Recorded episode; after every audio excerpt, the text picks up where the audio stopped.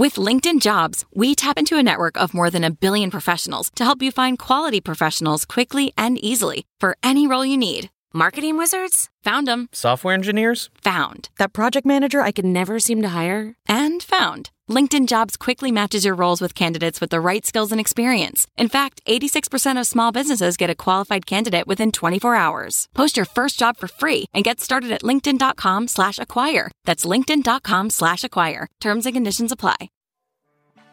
Welcome to Money for the Rest of Us. This is a personal finance show on money, how it works, how to invest it, and how to live without worrying about it. I'm your host, David Stein. Today's episode 383. It's titled, How to Be a Successful Contrarian. Right after I graduated with a Bachelor's of Business Administration in Finance from the University of Cincinnati, I decided I should go get a job. I interviewed with Schaeffer Investment Research. They are an options newsletter and service that's been in business over 40 years. In the interview, I was asked, what does it mean to be contrarian from an investment standpoint? I didn't know. I stumbled around. I came up with something plausible. We hadn't covered contrarianism in my undergraduate program. I didn't get the job. I lacked experience. I lacked the vocabulary of investing. I thought about this recently because I found an old Moleskine notebook that I began back in 2004. I used to carry this small notebook around with me. I would take notes as I flew many, many miles to various client meetings. One of the pages I found described my investment philosophy, or as I tried to outline the investment philosophy of our investment firm. I probably wrote this back in 2006.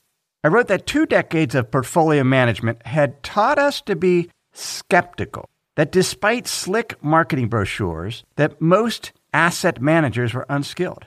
We met with over 700 managers per year, and only a few were on our recommended list. Asset managers are very good marketers. It's a high margin business. They can hire the best salespeople in the world that understand human psychology. I used to love to sit in manager search meetings where a new potential investment manager would present to one of my clients' investment committees, say a university endowment investment committee, and just observe how these very skilled marketers presented.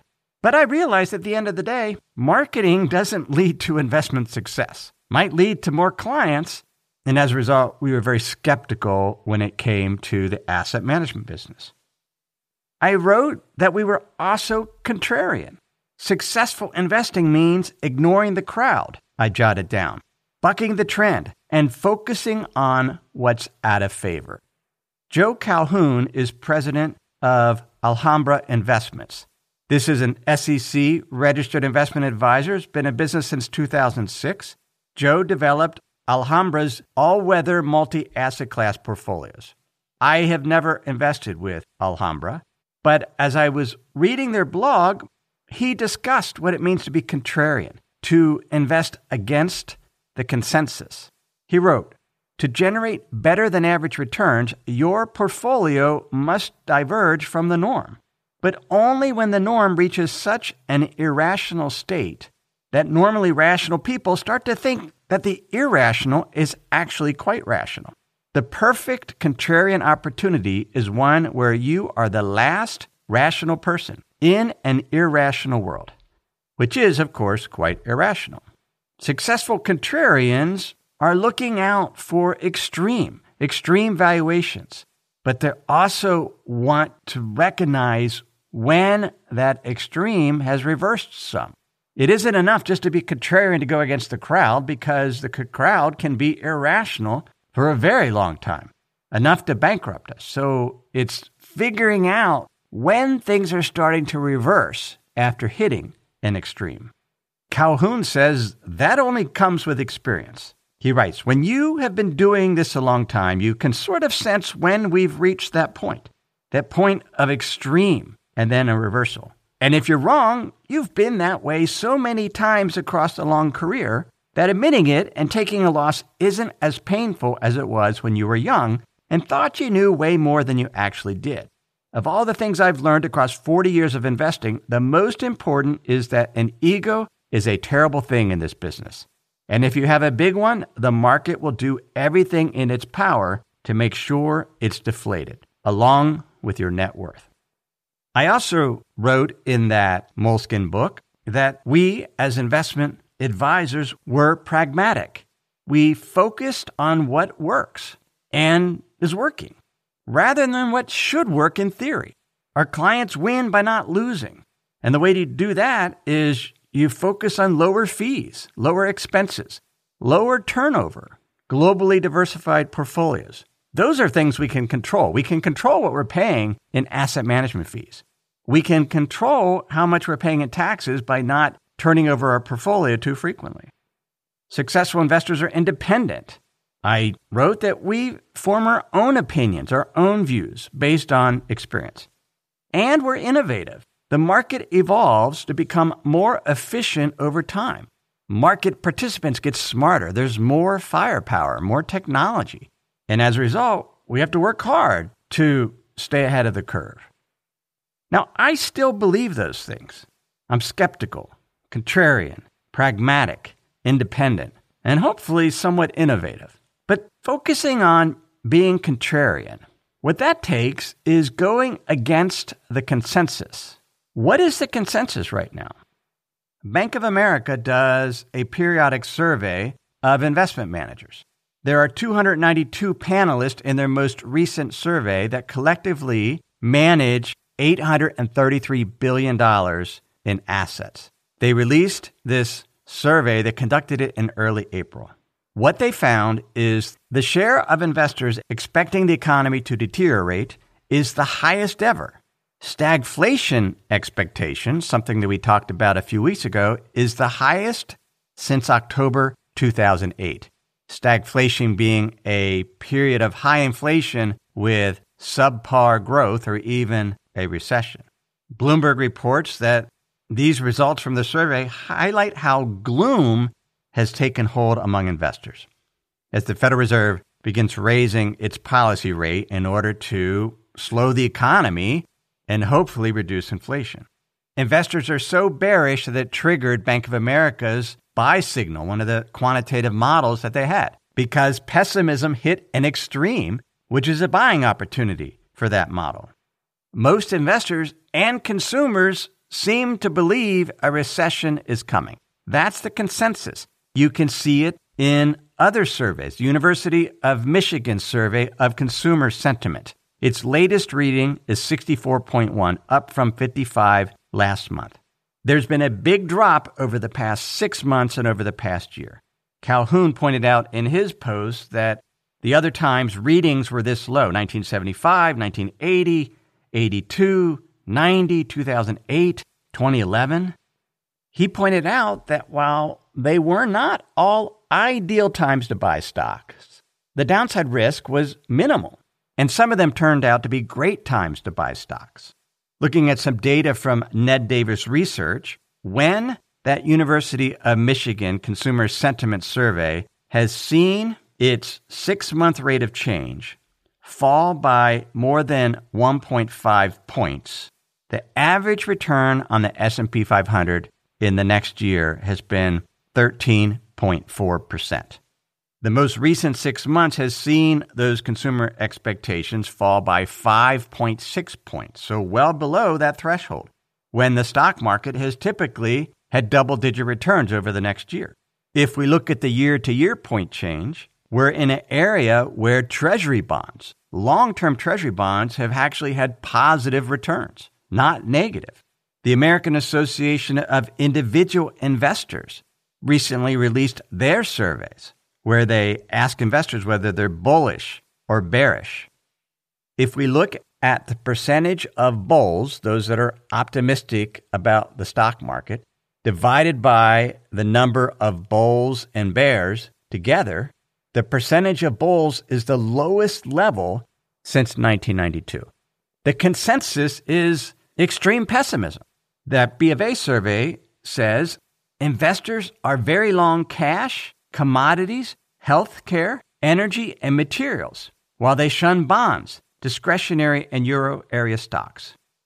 Investors are now the most net overweight ever for commodities.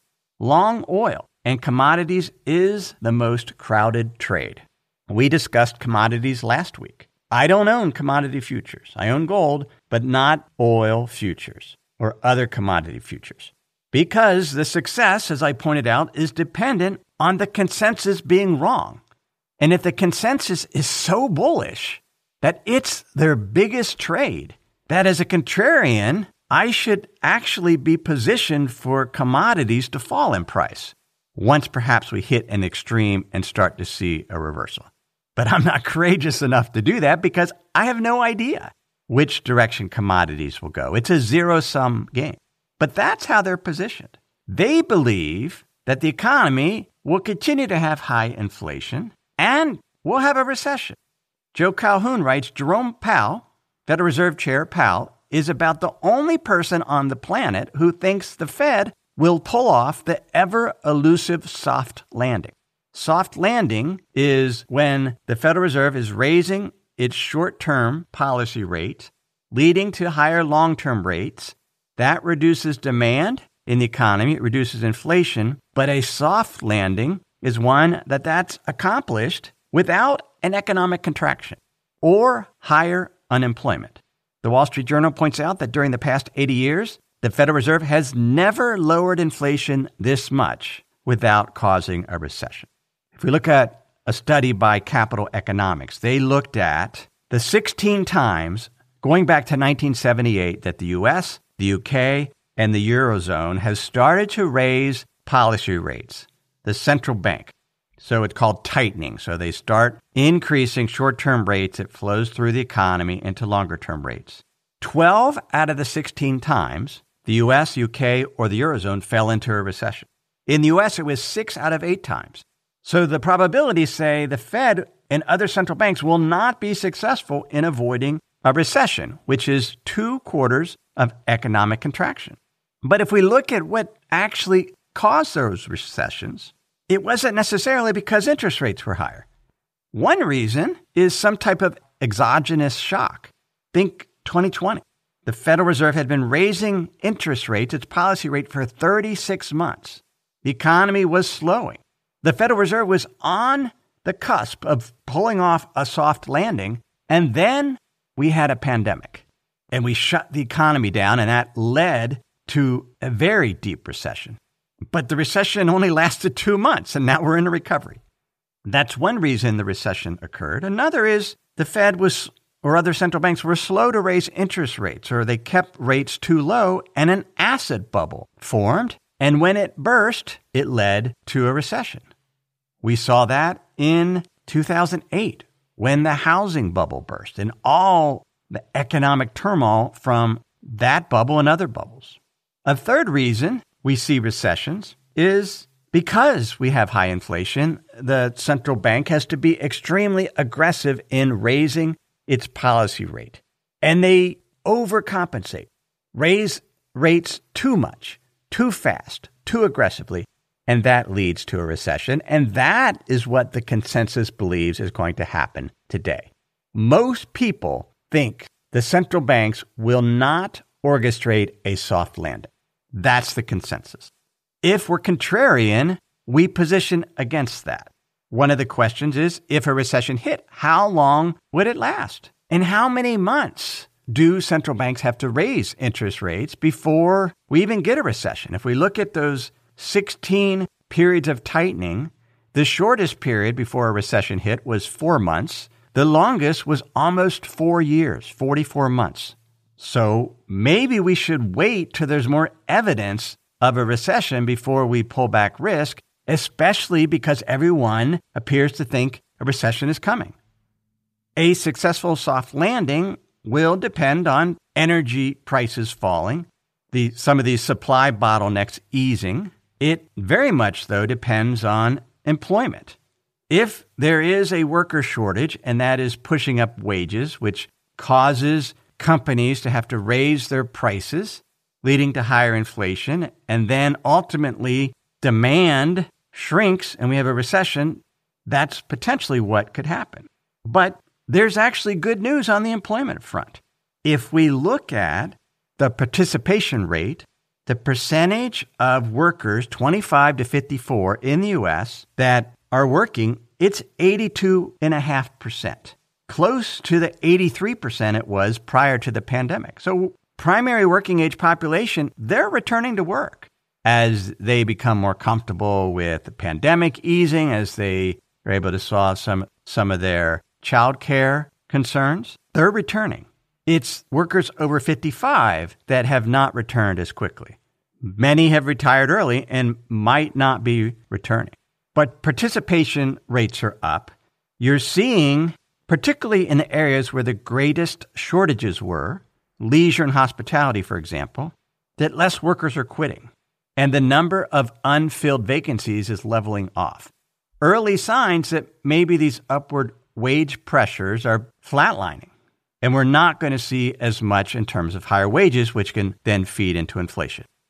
We don't know, but not all is negative when it comes to what's going on with employment. If we look at the number of businesses that say jobs are hard to fill, that has actually fallen. Less are saying that, and the job opening rate is plateaued. Before we continue, let me pause and share some words from this week's sponsors. Sometimes it's just nice to sit back, relax, maybe even take a nap. That's not what you want your money to be doing.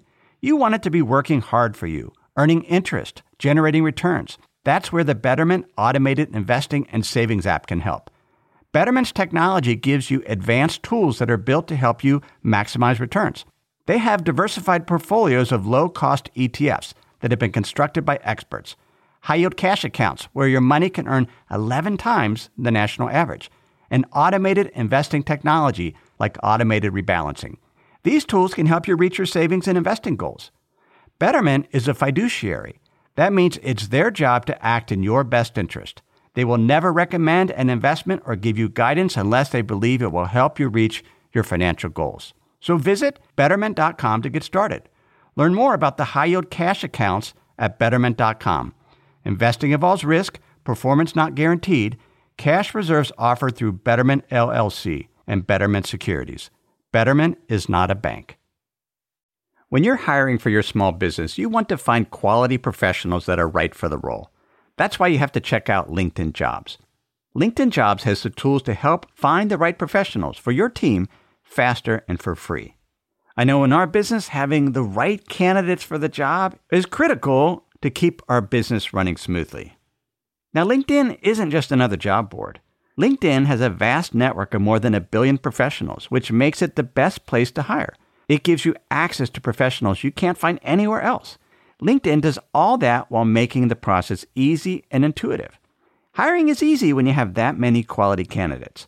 So easy, in fact, that 86% of small businesses get a qualified candidate within 24 hours. LinkedIn is constantly finding ways to make the process easier. They even just launched a feature that helps you write job descriptions, making the process even easier and quicker.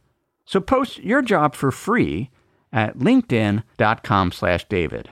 That's linkedin.com slash david to post your job for free. Terms and conditions apply. If then you want to position against the consensus and be contrarian, one way to do that would be to own long duration bonds positioning for falling interest rates. Now, I, I wouldn't do that, and I'm certainly not positioned for that. Last weekend in Plus episode 382, we looked at some historical studies of those eight tightening cycles in the U.S., where the Federal Reserve was raising its policy rate. Interest rates peaked at about the level of the Fed funds rate, the short term policy rate that the Federal Reserve. And in seven of those eight tightening cycles, the 10 year Treasury yield peaked a few months before or after the last rate hike. The Federal Reserve has just started raising its policy rate. Now, if you believe it will only have to raise rates a couple times and we're heading into a recession, then maybe you go long, long duration bonds. But I believe that we have a number of years of the Federal Reserve raising its policy rate before we potentially see a recession. So my contrarian positioning is to be willing to take on more credit risk. Late last week, I increased my allocation to bank loans, non investment grade variable rate debt. I did it through a closed end fund that had a very wide discount to its net asset value. But that's a contrarian position, taking more credit risk. Another contrarian position is investing in Japan stock right now. The Japanese yen has weakened fairly significantly relative to the dollar. It's its weakest it's been since 2015. We discussed this a couple weeks ago in a plus episode. When a currency weakens, like the yen, that brings down the returns of stocks if you're a dollar based investor or a euro based investor because your returns are being generated in yen, but then you have to convert them back to your home currency. And if your home currency is strengthening relative to the yen, then your returns are lower. And it's been about a five to six percentage point drag. But what else is going on in Japan if we look at the performance differentials between Japan and the US stock markets from 2012 to 2021, most of the underperformance of Japan has been due to valuations. Even if we adjust for different sector weights, and this is work by Capital Economics, Japan has gotten cheaper relative to the United States stock market one of the model portfolio holdings on Money for the Rest of Us Plus is a small cap Japanese ETF. The PE is down to 7.7 from 11 a year ago. It's been in the portfolio for almost two years now. And the last nine months have been a struggle. Sometimes when you're contrarian, it's painful because things haven't hit an extreme and reversed. And getting the timing right as a contrarian is not easy and it takes patience. And sometimes you, you make a trade and you just hold on. Successful contrarians seek out value with some momentum elements. Value is when something is priced or valued less than its inherent or intrinsic value. The risk of value is you get a value trap. The prices never recover. Momentum is, is when something is growing and continues to grow. So there's a positive trend. It could be a positive price trend, a positive earnings trend.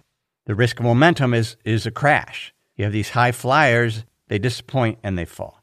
To be contrarian, and it's really hard to do, is to get both of those aspects. Sometimes we find the value, we buy, but it takes a while before the momentum kicks in.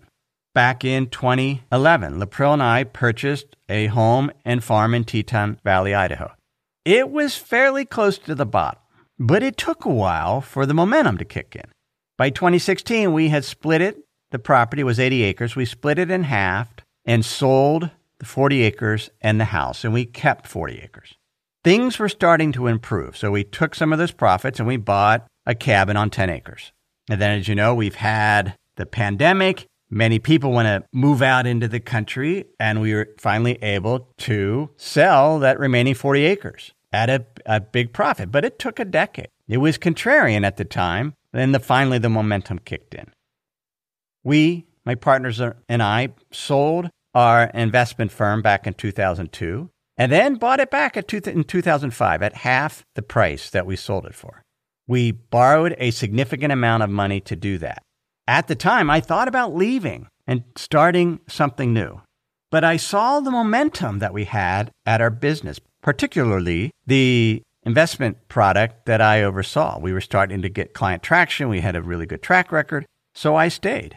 We rode that momentum. And then I left in 2012 in order to realize the value we created. It's not easy to get value and momentum right at the exact same time. Sometimes you're early. It does take patience. I talked to a guy the other day who was moving from his apartment in Tucson. He was moving, he and his wife, to Wooster, Ohio, where he grew up. He was so excited to go because he was buying, I think it was his great grandmother's house for $80,000. His uncle was going to buy it and he found out about it. So this young man arranged to buy the house. That is somewhat of a contrarian move. I'm not quite sure what the economy is like in, in Wooster, but I suspect it's not quite as vibrant as Tucson. But he's taking the opportunity that he sees if we broaden out this idea of contrarianism from investing and look at it in terms of our life, looking for those opportunities that are underappreciated by others or where there's some momentum aspect to it. In that same notebook, that Moleskine, I took notes from a book I was reading back in 2004 by Clayton M. Christensen titled Seeing What's Next Using Theories of Innovation to Predict Industry Change. He writes to look beyond the sheer size of a market to its growth rate and how that growth rate is increasing. If you're looking for momentum or underappreciated opportunities, see where there's growth and look at niche demographics such as teenagers, small businesses, developing countries. Look at what they're doing. Many opportunities in the marketplace and industry is with small niches where they put up with imperfections they're willing to accept good enough in order to do something that they've never been able to do before. Back in 2001, when I started, when we moved to Idaho, I started telecommuting. The technology was not great, but I was willing to put up with it. Lousy webinar software and all that because I wanted to work from home. Now it's so much easier. The other opportunity is what Christensen calls overshot customers, where you have feature creep. The company keeps adding more premium features, many which we don't want or even need or even or value. I think of QuickBooks. I'm a QuickBook client. QuickBook has so many features I don't need. They keep raising my price. I keep downgrading the package I want. But that's where a startup in the accounting space, online accounting, bookkeeping has an advantage. They can come in at a lower price with less features.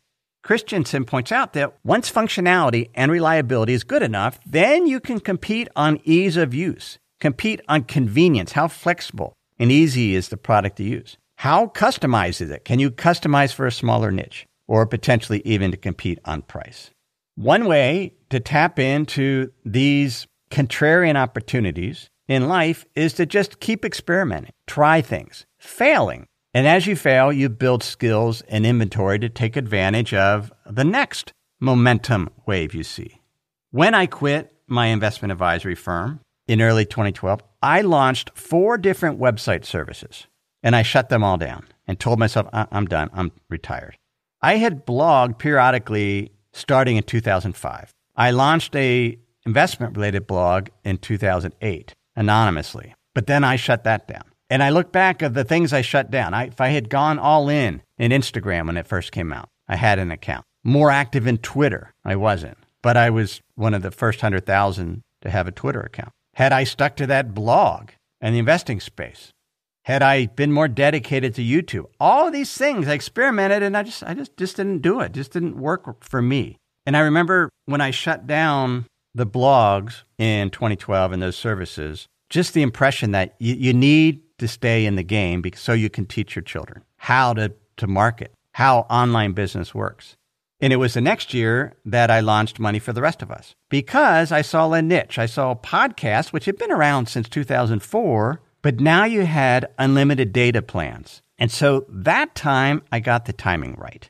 And now all three of my children ha- are actually working with me now. The point is, contrarians look for underappreciated, undervalued opportunities that hopefully have some momentum. There's a shift in the trend. Often we're just early and it takes a while to figure it out as we make mistakes, as we fail, but that's what it is. You just keep looking. You're willing to accept good enough to get what you want.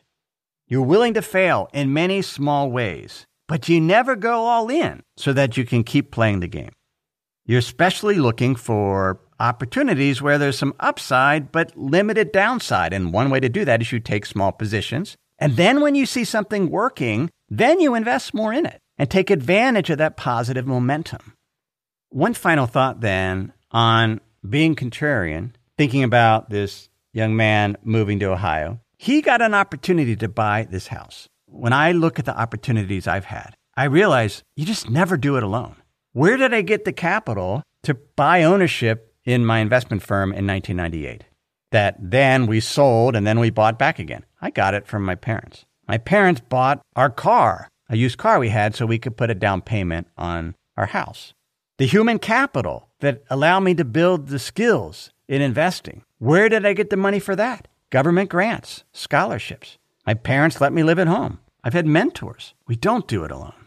And that's why we reach out and help others and kind of be the stepping stone for them as they're building their career, they're building their opportunities, they're learning how to combine value and momentum as contrarians. That's episode 383. Thanks for listening. I'd like to help you become a better investor. Certainly, the free podcast helps with that, but have you subscribed to my email newsletter, The Insider's Guide?